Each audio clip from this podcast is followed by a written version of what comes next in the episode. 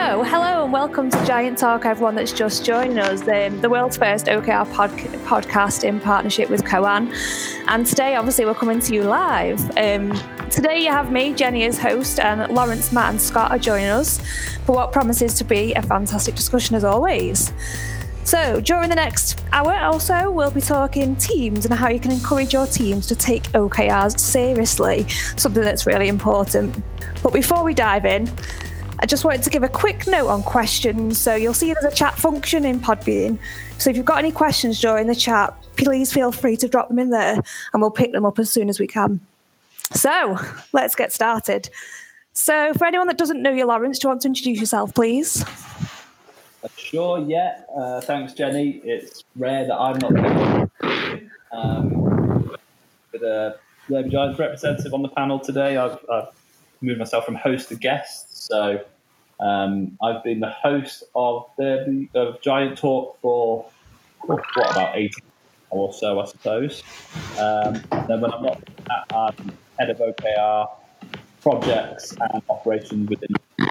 So working with clients all over the world um, remotely now, as as, as it is, um, to do OKR implementation and coaching, and, and really help them get their OKR efforts running as, as smoothly and gain the most impact from OKRs as possible.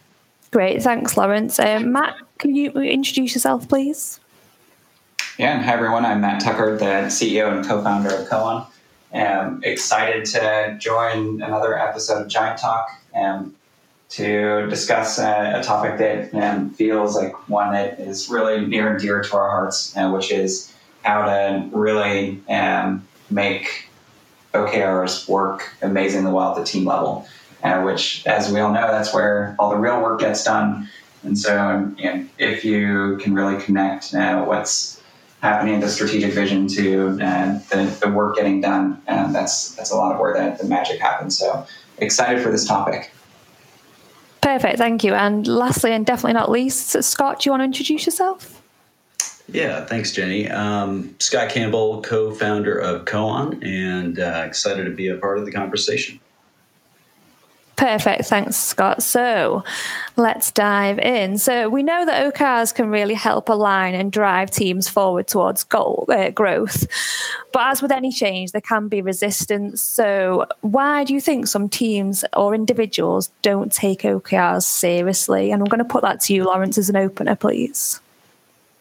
Okay, thanks, Jen. Um, so, well, I think there's really maybe three or four reasons why um, certain individuals or certain teams don't take the whole OKR process and initiative seriously. Um, I've seen it in lots of my clients, and I'm sure the guys from Koan have, have seen it in some of the guys that they've onboarded too. Um, and, and I think, yeah, the reasons are kind of either that they've seen them fail in the past, um, the implementation and that's not necessarily in your business. That might be businesses that they were in previously. Um, could be that they've seen similar initiatives fail in the past, and there's similar objective setting, similar um, goal setting and performance management, performance development type things. If they've seen those not work in the past, they might just be a bit numb to it all. Uh, biggest threat, really, though, with OKRs, and this was proven in our 29 OKR research that you can find online, is really the perception that senior leadership aren't taking them seriously. And if there's this perception within the business that um, the senior management teams aren't really bought into the OKR process or aren't giving as much gusto to it is being asked of the individuals um, at a team level, then that's really not going to um, not really going to help OKRs thrive in the business because people have this probably reasonable, um, you know, mindset of well, if they're not willing to put the effort in, then why should we? And I think that's a really, really dangerous thing that I've seen multiple times happen is that the senior leadership team want to have all the amazing outcomes from, from OKRs that OKRs can bring, but aren't really willing to put in the effort themselves to make it happen. Great, thanks, Lawrence. I suppose Matt and Scott, you've probably seen similar things, but anything you'd further you'd want to add to that? Yeah, I'll, I'll just pick up on Lawrence's um, you know, uh, comment around, you know, oh, we've seen OKRs uh, fail before, and um, you know, maybe this isn't business process for me. Um, there is there some word for uh, an irrational fear of anything with acronyms and you know, and being represented by letters? Um, that that might be part of this too. Um, but I, uh, there's often this um, question of you know what's in it for me um, down at the team level and uh, down at the individual level. And uh, I think that can be exacerbated uh, by uh, what Lawrence pointed out, which is, well, hey, if I don't see the senior leadership taking this seriously and investing the time in it, why should I put a bunch of time in it uh, myself? And you know, if I do uh, put some time into reporting and tracking on this, what do I what do I get out of it, and what ultimately is the value to me? Um, so I imagine you know uh, a lot of the conversation we're going to have today is what are some things you can do to make sure that uh, OKRs are providing a ton of value down at the team level and individual level. Um, but ultimately, you know, it, it often comes down to that for me, which is either I don't understand how OKRs are going to provide value to me or to our team. Um, I don't believe that they're going to, uh, or wow, they actually aren't providing value because something's going wrong with how we're running the process. Yeah, just to you know, jump in on that as well. Um, I, it, we found that teams definitely get a little defocused and not you don't really embrace the OKR methodology when they don't feel like their work is really reflected in the OKRs themselves. So if they feel like the OKRs are too highly set, you know, too ethereal, too you know, company level-ish versus the individual team, and what they're actually working on, then that can obviously be a disconnect. And in that scenario, you typically have a situation where you know the work that they're doing on a regular basis doesn't get recognized as well as part of the OKR process. When reviews of OKRs are done, the, the massive amount of work that they've been doing on a regular basis just isn't um, isn't recognized as being a big contribution to the organization itself. So that can that can be very demoralizing for a team. Yeah, absolutely. And I think Scott just touched on it there about kind of what the implications are if people don't take them seriously. But Lawrence, in your experience, kind of if people or teams or individuals aren't taking OKRs seriously, what are those implications for the business? Yeah, so great question. I mean, you know, really, I suppose there's the biggest fear is that a company isn't going to hit its growth targets. You know, if suddenly one or two teams or individuals aren't taking OKRs seriously, the problem is that this can derail the whole process really quite quickly. You know, it can have a catalyst effect. And as soon as, you know, I see you not taking them seriously, and I don't see Scott taking them seriously, and I don't see Matt as my manager taking them seriously, you know, why am I going to keep on taking them seriously? Talk about kind of, you know, wasted effort. Um, so it can really derail the whole process. And, and depending what you brought OKRs in to do, usually to hit growth targets, something around growth, change, and innovation, um, you're really putting those in danger. And, and actually, in this environment that we're currently in, it might be that you, you're just not going to keep the lights on.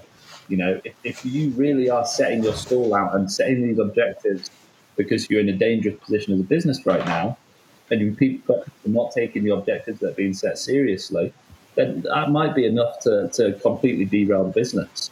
Um, which means it's it's not good enough to just say, oh well, you know that's that's just what so and so's like. You know, you've got to deal with these things head on, or, or that toxic culture will be created. Those silos will go up, um, and and you could have a real problem on your hands quite quickly. Absolutely, I think to look at how to get teams to take them seriously, does it come down to involvement of them from the outset? And Matt, I'll put that one to you, please. It certainly helps. And so one, one have we lost Matt? Did we lose Matt? Scott, are you okay to pick that one up? Um, yeah, certainly. Um, in terms of you know how the, the implications towards the, the business, obviously, if, if everyone isn't you know, marching the, the right direction or the same direction, I think that can obviously, you know, create some serious challenges for the business overall. Um, you know, one of the, and I think we're going to, you know, get to this in a little bit actually, but one of the common failings we we find in the OKR process itself is that managers are the ones, or VPs or executives are only the ones that are reporting on progress towards goals. And of course, if that's the case, you get a situation where, you know, unfortunately, politics kind of, you know, come into play a little bit because you know managers want to want to look good um, up throughout the organization. But most importantly, what you also find is a situation where the team members themselves actually have a lot more information about, you know, what is going on within the organization itself, right? What is impeding process or progress? Um, you know, what's themselves on a regular basis is really a great way to facilitate great conversations and really understand, you know, where the pivot points are for the business what are the opportunities that can be addressed what are the challenges and then creating you know really good conversations around that so you're not just you know reporting on progress itself but you're you're obtaining information through the you know through the methodology. And that's you know one of the biggest benefits that you get. Great. Thanks scott. I'm not sure if matt's back with us. I hope i am. You are. loud and clear. Okay loud and great. clear. Um, it seemed to be having extra technical difficulties today, and um, and I'm even losing some of the, the audio from Scott and, and Lauren. So, uh, well, I'll cross my fingers that this uh, goes better as we keep going. Great stuff. I'll put that question back to you then, Matt. Now you're with us. So, to get teams to take OKR seriously, does it come down to involvement from the outset then? Yeah, teams involved uh, early on. Um, let me know if, if uh, my audio messes up again, um, please. Um, but you know, that is not only in, um, in pitching them on, on the idea and involving them like the why of we're doing OKRs and bringing them on board with you know, framing you know, why are we doing this business process? Why are we going to invest time in this? Um, what's in it for the company? What's in it for all of you? Um, and then you know, getting deep into the planning process as well. Um, it's a lot more engaging to be part of the conversation um, and, to help define you know, what outcomes we're trying to achieve rather than just being handed a list of, of tasks to do. Um, so having having teams involved early on um, is a, a great way of building some engagement. So, if you just um, to frame that question, I guess slightly, does that mean it that even if you work in a really large organisation, that everyone should be involved when it comes to OKRs, setting OKRs? I certainly think so. You know, we we've had some conversations, um, you know, in in previous podcasts uh, around this idea of. Um, the one caveat I'll give is uh, you know, this idea that we talked about before of OKRs, um, you know, really being a spotlight uh, in the business you know, it's not usually the case that every single team and every single individual um, might be working on OKRs every single quarter. Um, in some quarters, it might be you know your part of the business is really focused on just maintaining some health metrics, or, health metrics or KPIs, um, while other parts of the business you know have the spotlight shined on them with uh, goals or OKRs.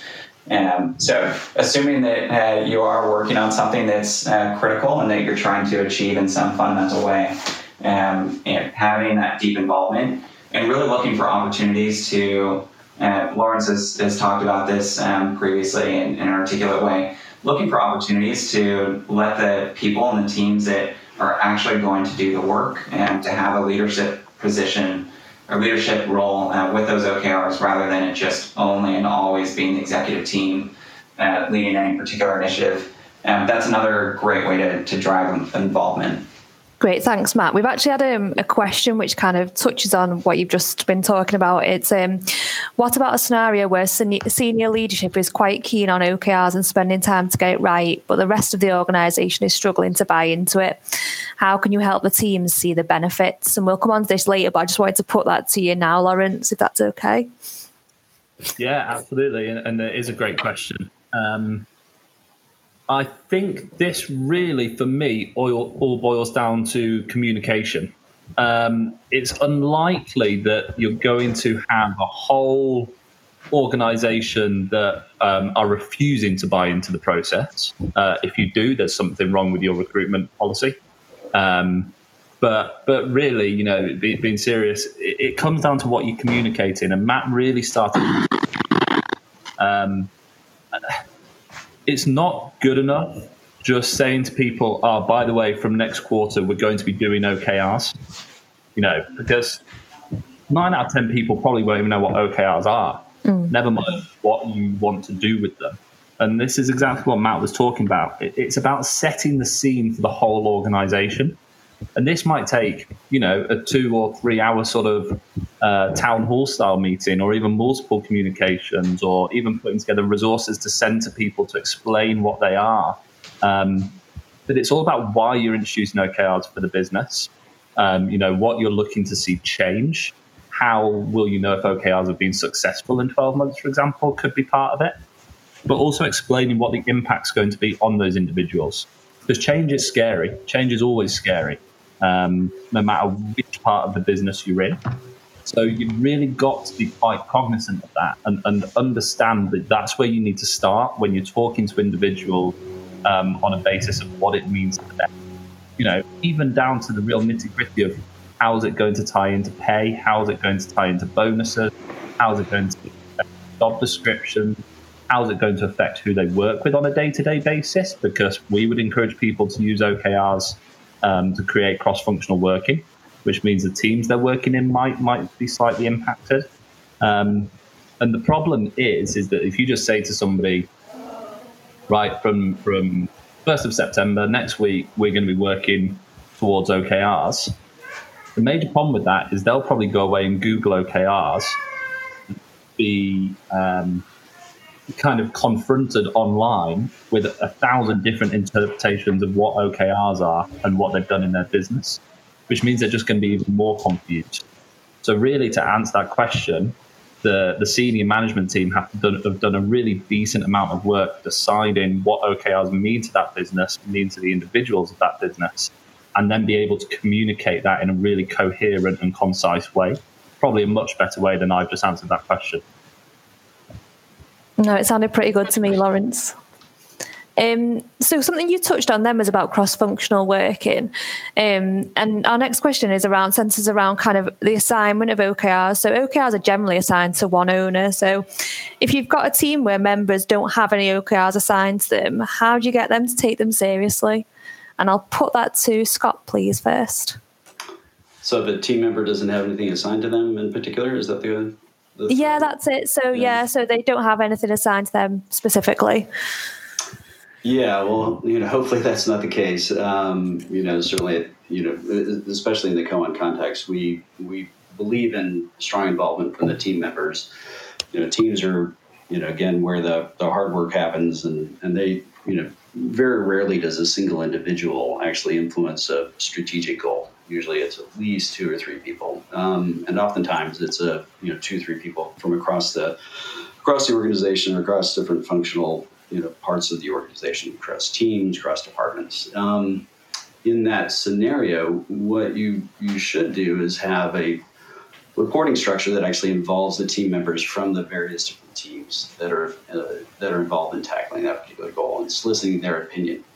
One of the the challenges with implementing OKRs is kind of the you know how you do it from a structural standpoint. And if you don't have a, a facility to you know that really helps assign cross-functional goals and limits, as I mentioned before, limits the reporting on goals to one individual, then you're going to be you know really challenged. We we've dealt with many clients that really kind of get hung up on the the fact that they are you know oftentimes their particular goals dependent on another team, for example in order to deliver a product or you know market the product with a new campaign and that's going to affect their ability to achieve that goal so you know soliciting those opinions making sure that the various different you know cross team members are assigned to goals and creating or facilitating a way in which they can report on that on a regular basis really helps with collaboration and you know um, i guess knowledge across the organization so that you can actually assess the progress towards those goals appropriately. Great, thanks, Scott. Um, and I suppose, sorry, did you want to add something there, Lawrence? Yeah, I just want to call out for, for Koan really because Scott's not done it there. Um, is mm-hmm. Koan has an amazing contributor function, right? That, that means that just because somebody doesn't own it, and you know we are big advocates of only individually owning um, um, objectives and key results, not uh, having multiple owners. That doesn't mean that you can't use the contributor function. Um, and those contributors should be part of the check-ins. They should be part of the catch-ups, you know, because they are working towards that OKR as well. They're just maybe not the one that's updating the system or um, not the one that's reporting it back up the chain. So it's really important that there's full full involvement there. Great, thanks, Lawrence. And that leads me into nicely to another question that we had about the check-in process. Um, and you mentioned it just there when you spoke, Lawrence, about um, how important that is. So, to keep teams serious about OKRs, is that something that's really important? And what's your kind of top tips for that process, I guess, to keep people engaged? Um, what? How important the check-in process is? Yeah, absolutely. Uh, yeah, I mean, for me, the check-in process is is vital. It's the lifeblood of the OKR system. It's what makes OKRs different to any of the other goal-setting uh, frameworks that have come before it. Um, you know, there's no sort of apologies that it's taken some of the methodologies from from Agile, etc., and, and applied those into a more higher level um, company-wide goal strategy system, and that's because it works. And you know, it's what keeps the team supporting each other. It's what keeps everybody involved. What keeps everybody aware of what else is going on in the business. Um, it keeps everybody aware of the dependencies, and you know, it's really about that.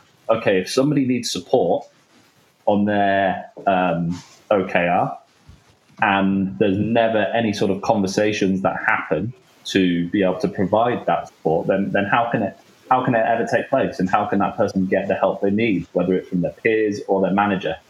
Um, so really, for me, check-ins are where OKRs live and die. If you've got no habit or routines around check-ins in your OKR process, um, you're going to end up with set and forget goals again, which really is what OKRs should be the opposite of. So I love how Koan is designed with the team in mind. The team is really at the centre of the system, and it's about helping the team and the members of those teams, obviously, to really collaborate on how they work with OKRs. I mean, there's there's uh, obviously full transparency across the system, which helps, and then the features that they have around feedback uh, and uh, being able to track uh, levels of confidence and so on and so forth around and progress against OKRs. It, it's it's amazing, and it, because of that level of transparency, it builds accountability and fosters some great communication. So, yeah, I love how teams are just at the centre of uh, the system. We've had a question from Ross on the chat, and I'm going to open it up to all three of you for your feedback. Um, he says, Our agile teams aren't keen on working to a quarterly cadence, to waterfall, they say. Do you have a, any guidance on best practices for bringing OKRs to agile teams? I'll jump in on that one. Um, yeah, and, and so uh, great question.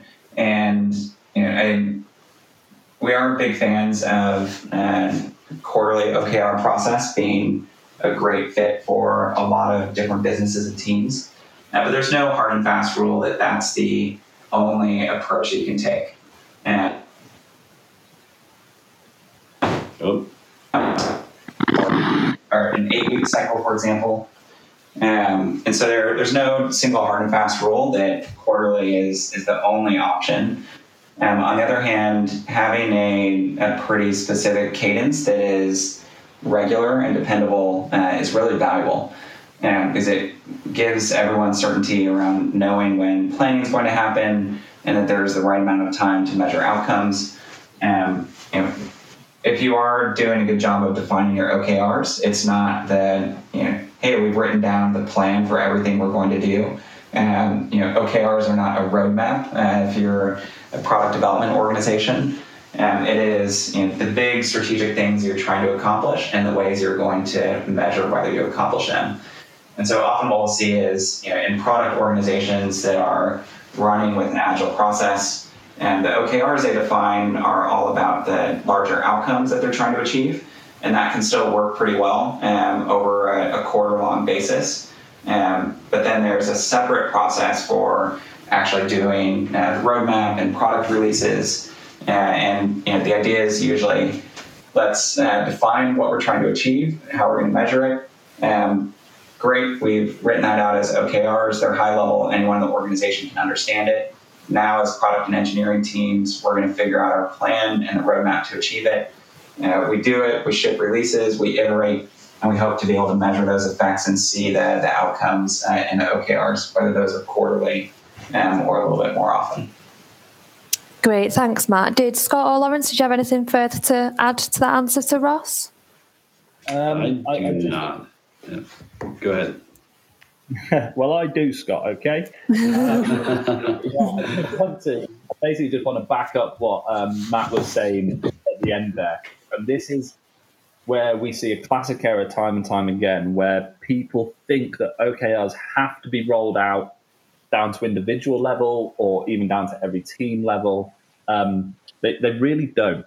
And this is exactly what Matt was saying there. If you've got a process that's working in your business already, don't try and overlay OKRs on top of it. You're just going to get it, it all mixed up and in a muddle. Of course, if you have one that isn't working properly, then yeah, replace it with OKRs, great. But, but really, what you should be keeping in your head is is this OKR that I'm now writing, whether it's a level two OKR or a level three OKR, is it adding anything strategically powerful to us here? And what I mean by strategically powerful is either um, it's giving people a much better way to report on the work they're doing, or it's keeping people laser focused on the, the goals that we want to achieve. If it isn't doing either of those things, then probably OKR isn't necessary. And we've worked with, well, almost every client we work with now, to be honest.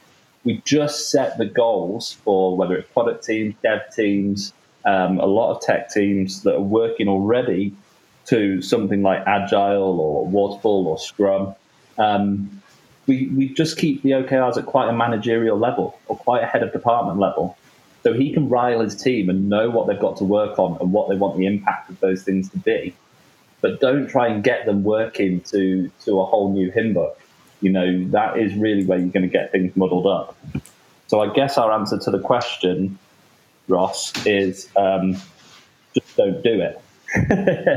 you know, you, you really don't have to do it unless it's really necessity. If working for you, then then carry on that and just set out those high level goals for the teams. Perfect. Thanks, Lawrence. Uh, great question, Ross. We hope that answered it for you. I'm just going to pull the question, the question slightly back to the serious approach from teams again. So, something we hear quite regularly is set it and forget it is something that, and it can really contribute to teams not taking OKRs seriously. So, Matt, how do teams avoid this set it and forget it approach? I, think it comes um, right to uh, a comment Lawrence made around um, the check-in process being the essentially lifeblood of your your whole OKR process. Um, and it, it, doesn't need to be super heavy. It doesn't need to be incredibly time consuming. But if you don't have at least a lightweight structure to very regularly assess progress, um, then uh, you're going to be in trouble. Um, and you know, there are uh, a few different really common fail cases uh, for OKRs, but set and forget is um, you know, probably the most common of all. And we write down our goals and we, we show them to everyone at the beginning of, of the quarter and then we never look at them again and, and never talk about them again.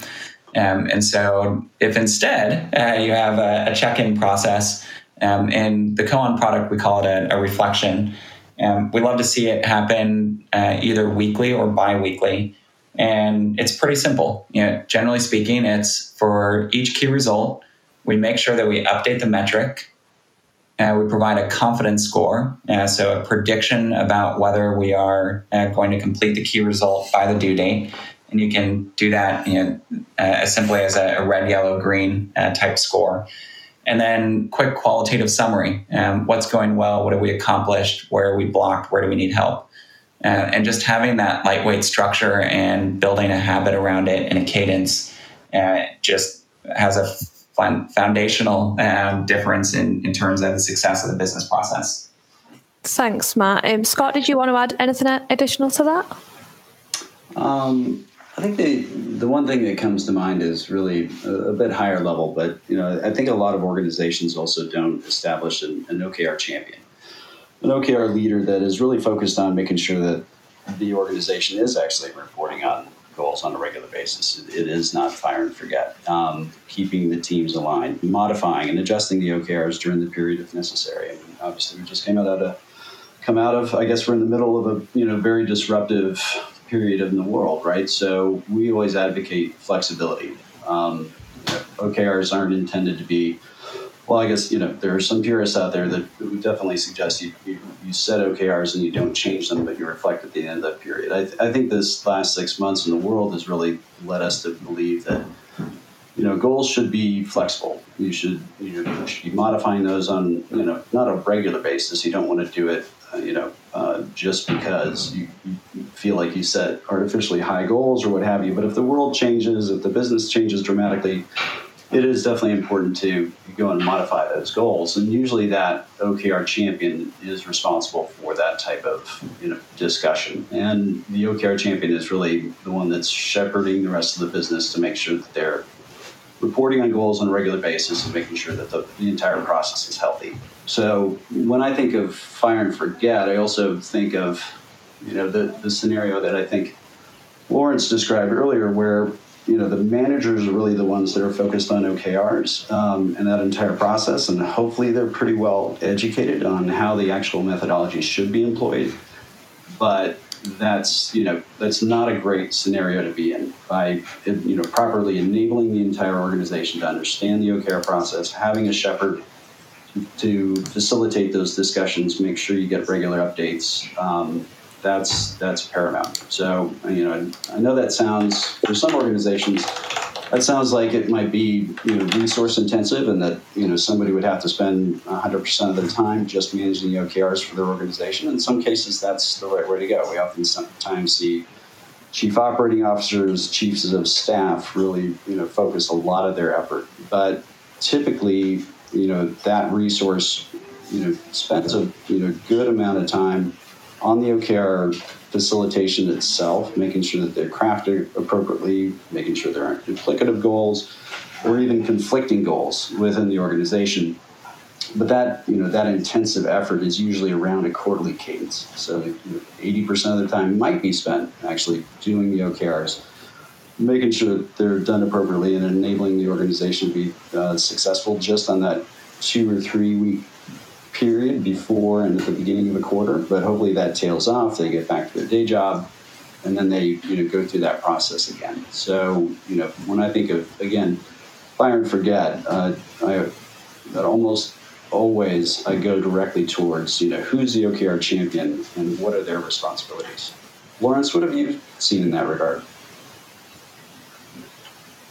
Yeah, you're, spot on. Um, two things I'd like to add to what the, the guys have just said because they've covered it really nicely um, is that a actually the the reflections feature of, of any software, but you know Koan in particular is a really good piece see who also isn't taking OKRs seriously because they won't be doing their reflections on time, they won't be running their check-ins on time, they won't be updating their key results in time, and that should be dealt with head on because that will have further implications for the business.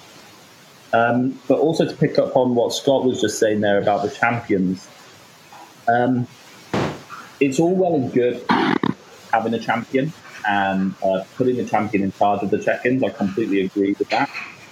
Um, however, this is usually a brand new thing for the champions as well, which means you've got to set them up for success they need to be trained in how to run a good check-in. What does a good check-in look like? Should we be talking through every OKR, or should we just be talking through the ones with low confidence? Should we be trying to involve every team member, or just the ones who own an OKR? All of these things need to be decided, designed, the OKR champions trained the hows and whys of them for you to be able to get success with it in the business because you want the OKR champion to be spearheading that process. So if they don't know, then the rest of the managers and the team members have no chance.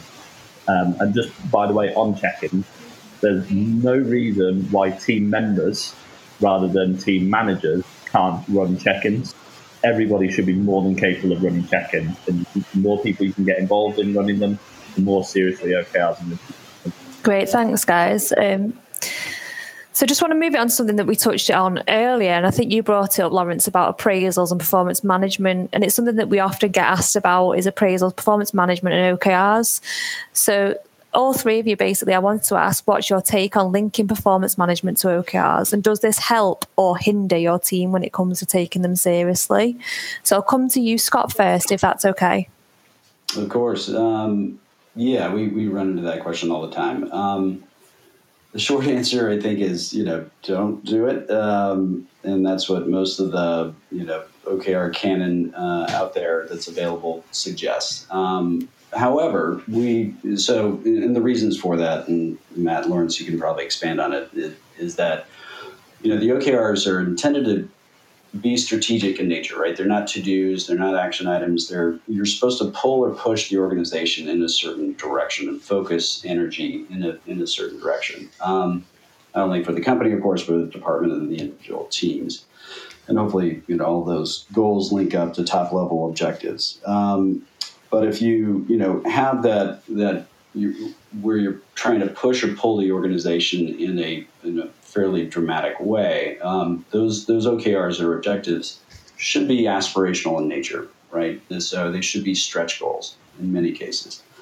Um, and if that's the case, then if you're tying compensation to stretch goals, then you can run into scenarios where over the course of time, those goals get easier and easier to obtain because everybody wants to achieve their bonus, of course, and everybody wants to be able to perform, you know, very well toward their you know, uh, you know that part of the compensation that is, is variable or bonus based. So you, you it, inherently it's kind of antithetical to the OKR methodology to tie you know individual performance and bonuses to uh, to OKRs themselves. On the flip side, we have seen it be successful um, when setting you know, company level bonuses. So if it, you know, oftentimes depends. It may not be all the employees in the organization. It might be more management, VP level, C level executives that are bonus based on achievement of objectives for the company overall. And we have seen that be successful. Um, you know, making sure that the, you know, obviously the, the people that are in charge, they're, you know, focusing the organization and it is, you know, a, a measurement on management perhaps more than individuals. Um, I know that might be a little controversial, so I turn it over to the other two to uh, get their opinions. Yeah, I can jump oh, in if you like. Yeah. Fantastic. Sorry, Matt. Um, yeah, I think Scott has has nailed the question whether you should link OKRs to reward and compensation, appraisals, etc. Um, and I think his his his take on company level objectives, linking to bonuses, is, can can be well argued to be honest, and can be quite sensible. You know, if really that's where the C-suite and um, heads of department are pushing their effort and energy, then absolutely they they should also be wise enough and um, you know I don't know what the word I'm looking for is, but but basically adult enough to be able to take on stretch targets and accept what the implications of those are. However, what I think Scott didn't quite touch on is um, whether linking these things or not linking these things, i.e., OKRs, appraisals, performance management, is going to help or hinder teams when it comes to taking OKRs seriously. And to be honest, I don't think doing it one way or doing it the other way will either help them or hinder them when it comes to taking them seriously. What will really hinder them is not having a consistent approach across the business or a consistent answer across the management team, which means you really have to have decided the answer before you tell everybody that you're doing OKRs. Because one of the first questions will be, well, what does that mean for me? What does that mean for my pay? is my bonus going to be linked to at the end of this quarter?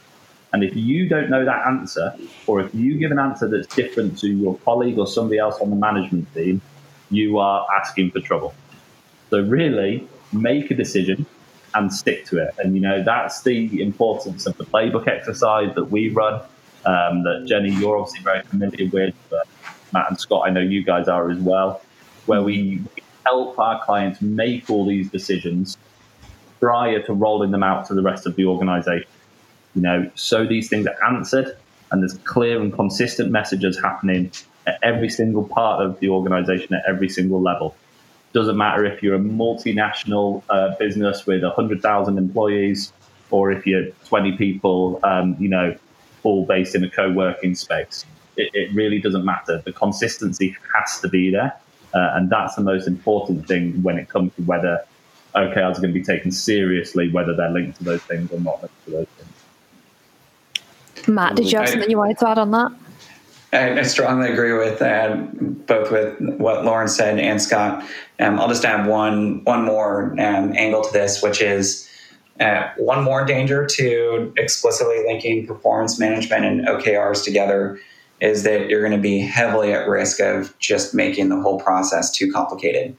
Um, it, it really resonated uh, what uh, Lawrence said about, you know, hey, don't don't overcomplicate this process. If you you know, have your agile process and that's working well, don't assume that you have to replace um, replace that with OKRs.